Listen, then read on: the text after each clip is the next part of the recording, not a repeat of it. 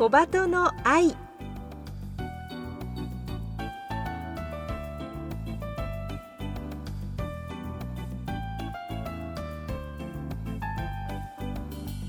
小鳩の愛。ポッドキャスト。またはラジオクラウドでお聞きの皆さん。こんにちは。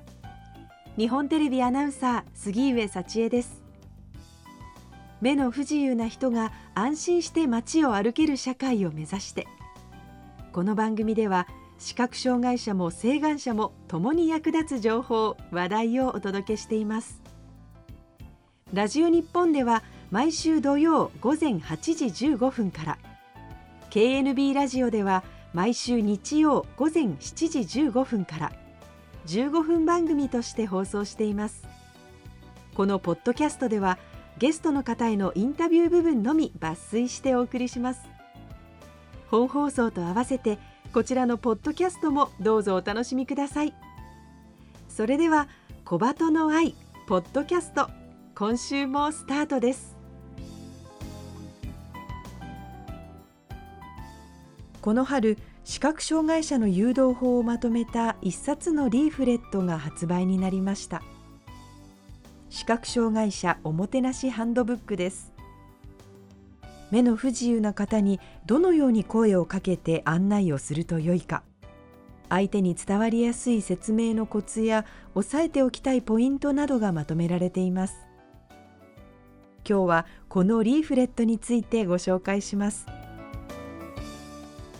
視覚障害者おもてなしハンドブックを作成した日本視覚障害者美容協会の佐藤優子さんにお越しいただきました。佐藤さんよろしくお願いします。よろしくお願いいたします。日本視覚障害者美容協会ではすべての人がおしゃれや仕事を諦めない世界を目指して視覚障害者のさまざまな活動を支援されていますが佐藤さん今回はどうしてこのような冊子を作られたんでしょうか？はい。実は協会の方で少し前に視覚障害者の方の性被害の実態調査を行ったんですね、はい、その時に寄せられた回答の多くがまず善意の声かけなのかそうじゃないのかっていうのがとても分かりにくいという声が多くてでその中でもちょっと違和感を感じていてももしかしたら善意かもしれないしっていうところであの我慢してしまうっていうような当事者の方のお声をいただいていたんですね。でそういった犯罪に巻き込まれている事態に周りの人間が目が見える人間が気づいていかないといけないなと思いましてそこに気づくためにはどうしたらいいかって考えた時にその正しい手引きの仕方とかお声がけの仕方をその健常者側が知る必要があると思って、うんその全員が共有できるものを作りたいなと思いました。なるほど、はい、私たちがその善意かそうじゃないかの境目にこうまず気づくためにっていうことなんですよね。はい、そうなんです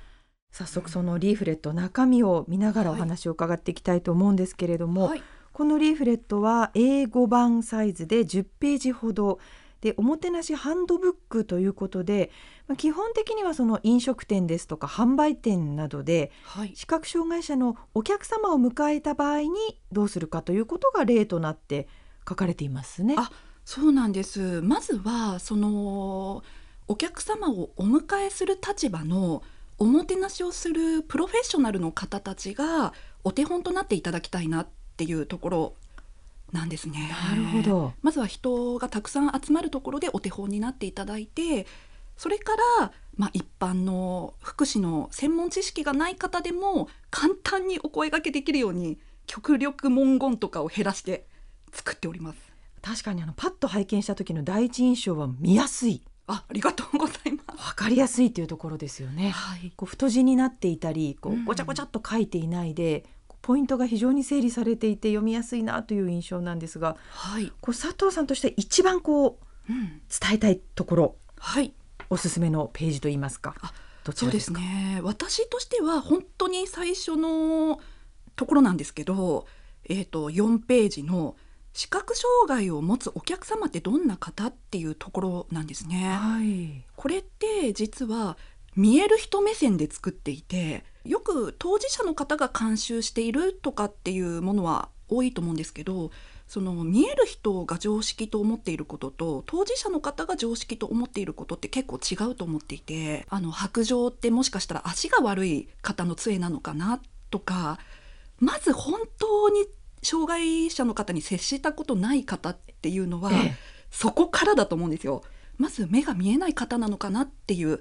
こう見える人が疑問に思うことが解けるような作りになっている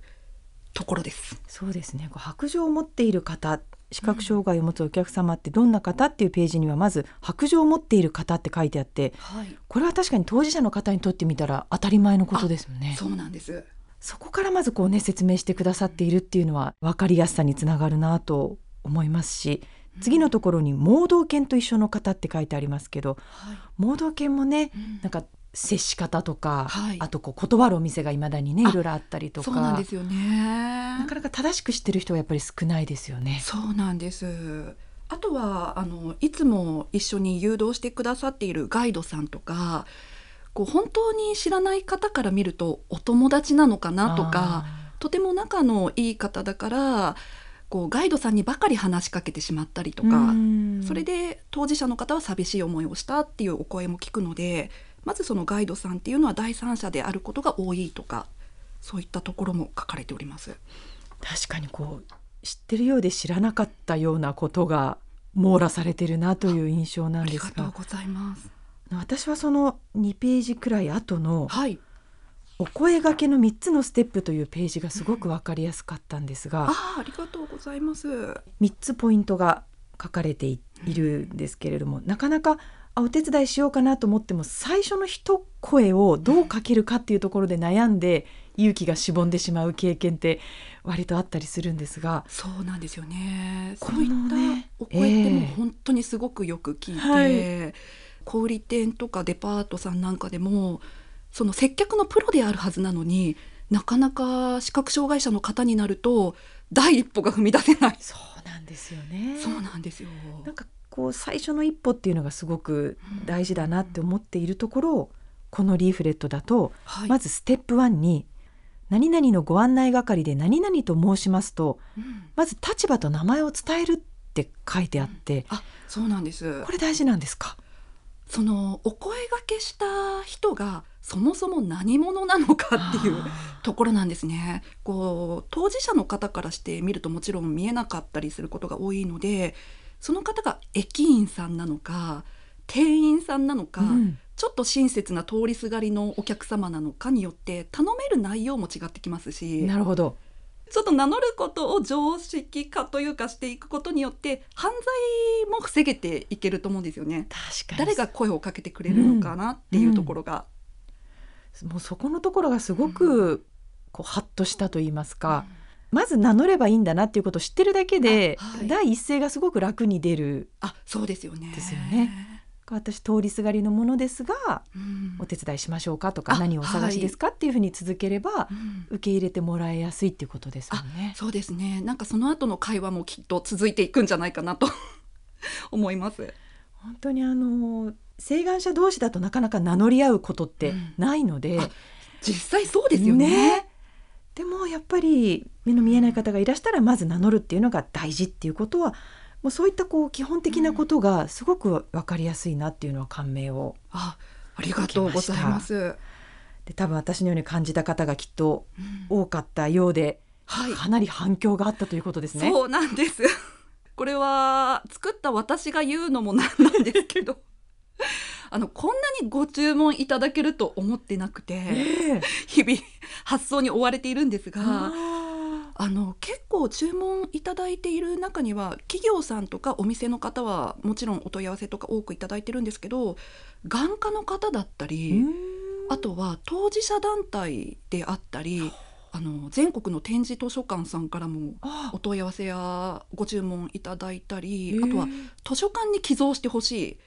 ていう声をいただいたりなるほど。していてなんかこういった冊子ってありそうなのに意外となかったんだなっていうことを実感しました。うそうですよね、うん、確かにこう見える人の立場でどういうふうに接するかっていうところに特化しているっていうのは、うん、今までなかったからこそこれだけの反響があったんでしょうね。だと思います。その必要としてる方たちに届けることができてすごく良かったなと作って良かったなって思いますし当事者の方からもご注文いただいているので、うん、なんか不思議な 感じでもあるんですけど社会とその当事者の方をつなぐことができたんじゃないかなって感じております。うん。これ本当に一人でも多くのご、ね、請願者の方に届けることで、すごくこう声をかけやすい環境にもなりますし、はい、かけられる方もこう安心して、その声を受け取れるっていうなんかいい社会の形にもつながっていきそうですよね。もう本当にそれを願って作ったので嬉しいです。もうすごくもう佐藤さんのね思いの詰まったリーフレットですけれども。この視覚障害者おもてなしハンドブックこちらは本体価格480円税込み528円で発売中ですお求めは日本視覚障害者美容協会のホームページからどうぞえっ、ー、と現在注文が殺到しておりましてえーと、もしかしたら少しお待たせしてしまうかもしれないんですが温かい気持ちでお待ちいただけると嬉しいです。よろしくお願いいたします。本当にこれ手元に一冊あるとねお互いにこう気持ちの良いコミュニケーションそして安全なね社会にもつながっていくってすごくそう思います、はい、ぜひ一人でも多くの方に手に取っていただけたらいいなと私も思っております。はい、では最後に一言メッセージをお願いします。はい、えっ、と私たち日本視覚障害者美容協会の方では視覚障害者のえっ、とおしゃれや身だしなみの応援をしているんですけれども、そのおしゃれを楽しむためにはまず外に出て右からも左からも声をかけていただけるような安心して外出できる環境を作ることが最優先と考えておりますのでそのためにはこちらのハンドブックを一人でも多くの方が手に取っていただけたらそういった社会に近づけるのではないかなと思っておりますのでぜひよろしくお願いいたします。日本視覚障害者美容協会の佐藤優子さんにお話を伺いました。佐藤さんどうもありがとうございました。ありがとうございました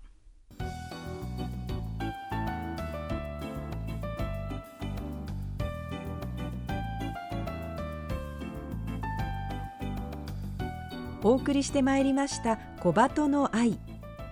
今日ご紹介しました視覚障害者おもてなしハンドブックは飲食店や販売など接客業に携わっている方はもちろん一般の方にとっても駅や道で視覚障害者の方に声をかける際に参考になる一冊です。コンパクトに情報がまとまっていてパッとすぐ読めるのもいいと思いました。興味のある方は日本視覚障害者美容協会までお問い合わせくださいここまでのお相手は日本テレビアナウンサー杉上幸恵でした。